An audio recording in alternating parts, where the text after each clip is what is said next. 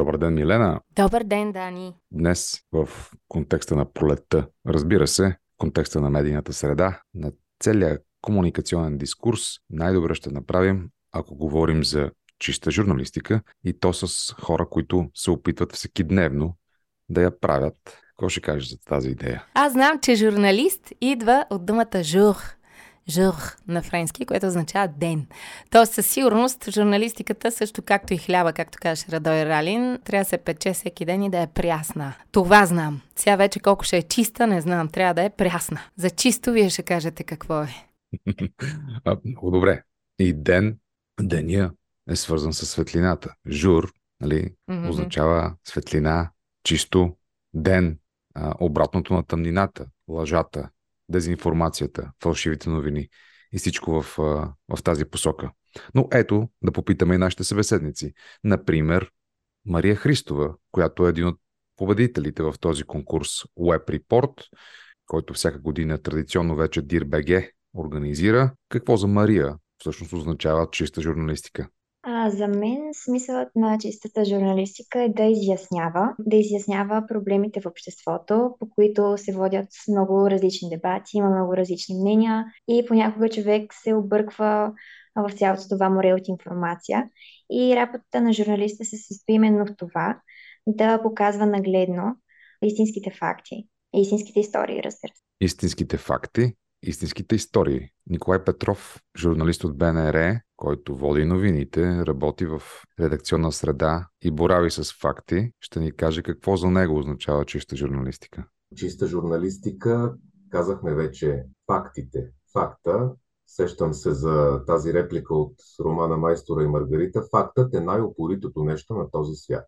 Така че журналистиката на факта, да го търсиш, да го поднесеш достоверен, такъв какъвто е, и на един втори план, разбира се, който обаче е необходима съставна част от цялото, този факт да бъде поставен в контекст, за да не увисва. И всичко това да се прави с необходимата журналистическа отговорност и съвест.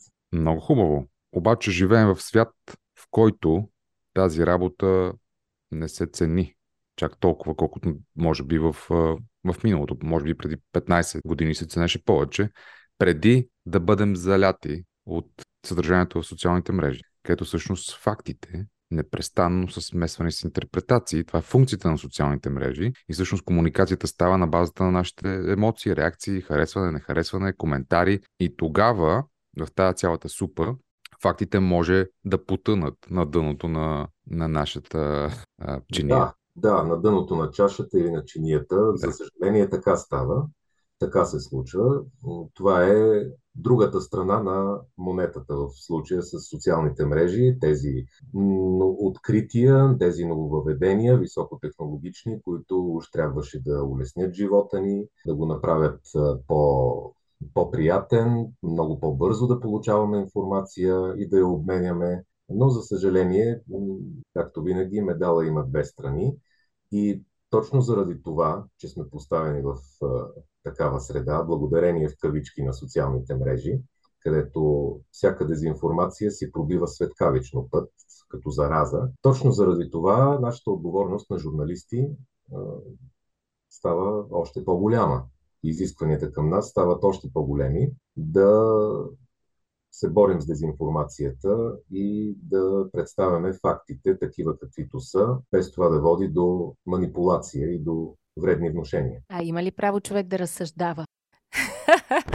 То е задължително, без, без да, да разсъждаваш, когато работиш с информация, с източници на информация, достоверни, без да разсъждаваш, ти няма как да различиш вярното от, от невярното, информацията от дезинформацията. Така че разсъждението е задължително. Мария, според теб, защо ти спечели тази награда с този конкретно текст? Ами, може би балансът между емоционално и фактологично беше включен целият този материал, тъй като аз погледнах историята за беженската криза цялата война и цялата тази ситуация от три отделни ъгъла. От гледната точка на момиче, което е от Украина и целият живот се преобръща, налага се тя да замине след руската инвазия, както и на различните неправителствени организации в България, които посрещат тази беженска вълна. И мисля, че точно това съчетание го направи наистина интересен. Мария,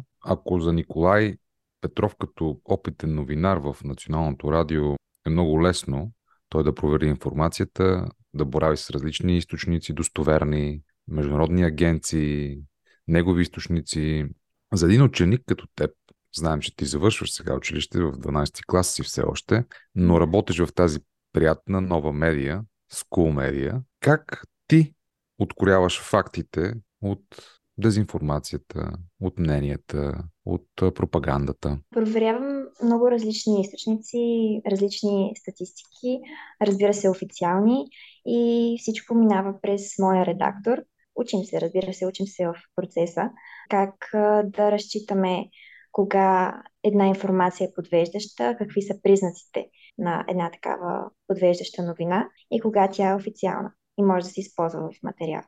DearBG тази година става на 25 години и това е хубав момент да ви питам въобще и вас за медийната среда, за това кога медиите придобиват авторитет и как журналистиката може да се откроява в цялата тази среда, в която имаме най-различни медийни носители на информация. За мен един журналистически материал се откроява а, тогава, когато има фокус, когато има определен въпрос, на който отговаря. Поне аз и като читател, когато чета или гледам новини, за мен е важно да има нещо ново, нещо ценно, което аз да си извлека от дадения материал. И тогава журналистиката наистина има смисъл. Между другото и много от традиционните медии също са проводници. Ням, няма какво да се лъжем, трябва да си го да си го признаем и това. Много от медиите, които наричаме традиционни, за съжаление стават проводници на, на подобна дезинформация, каквато се шири и с социалните мрежи. Отговорността на медия като Българското национално радио, на, на платформа информационна като DIRBG, мисията им е точно тази, да, да бъдат търсачи и пазачи на истината и на, на фактите и борци с дезинформацията. А как си я представяте в близкото бъдеще? Има ли нови предизвикателства пред тази професия, ма които да са така да, да ви носят вдъхновение и стимул? Това, което Милена поставя като въпрос е същностно за всичко, което правим днес, защото утрешния ден предполага се ще ни предложи нови предизвикателства. Независимо дали ще бъдем с очила за виртуална реалност или пък с по-обикновени очила с добавена реалност, ние ще бъдем изправени пред предизвикателствата на визуалната култура. Все повече изкуствен интелект, новите технологии ще влияят на начин по който възприемаме света. Утре ще е много по-трудно да различим дали ни говори Путин, Байден, Урсула фон Релайн Някое дърво за просветлените, достигнали, достигнали просветление с дърветата, дори ще си говорят. Или изкуствен да... интелект, да. Още по-трудно ще става да ги различим и, и образа, и звука, и, и това, което ни казват, да, за съжаление. Тогава как си, как си представяте функцията на журналистиката утре?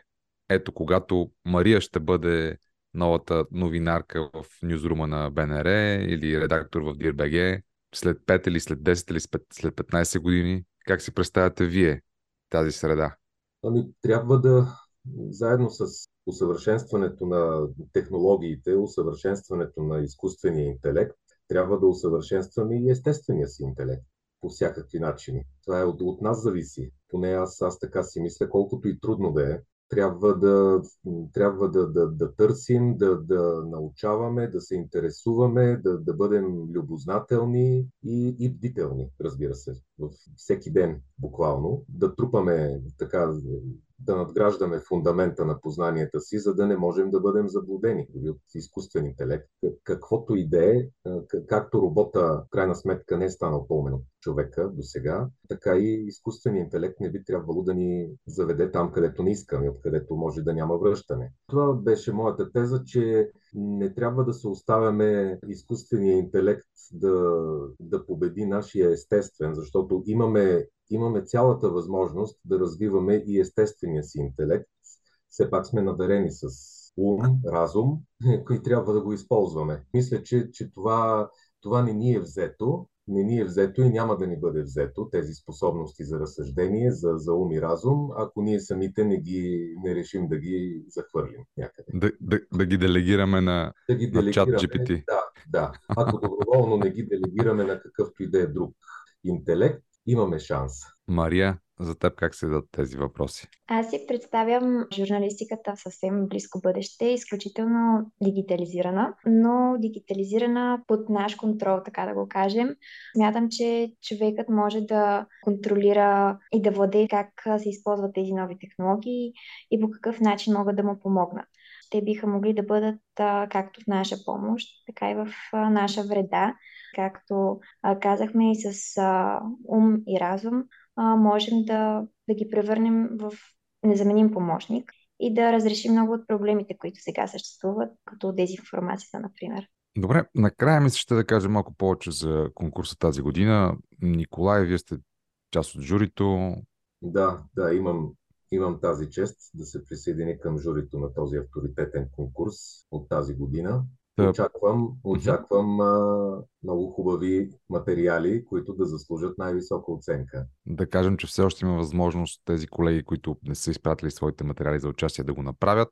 Ние, разбира се, смелено оставаме открити за новите достижения на чистата журналистика и, разбира се, ще разговаряме с победителите на тази годишния конкурс. Нали така, Милена? Mm-hmm. Мария, имаш ли вече идея за какъв материал пишеш в момента? В момента приключвам материал за каракачаните, последните номади на Европа, който с мен беше истинско удоволствие, но и предизвикателство да подготвя и смятам да участвам с него. Какво е характерното за каракачаните? А, за каракачаните е характерно, че са един от най-старите етноси, живял по нашите земи, по европейските земи всъщност, и че са съхранили в някаква степен традициите си. Разбира се, те са останали само един спомен, защото вече са напълно интегрирани в съвременното общество. Добре, чудесно ще четем това в School Media.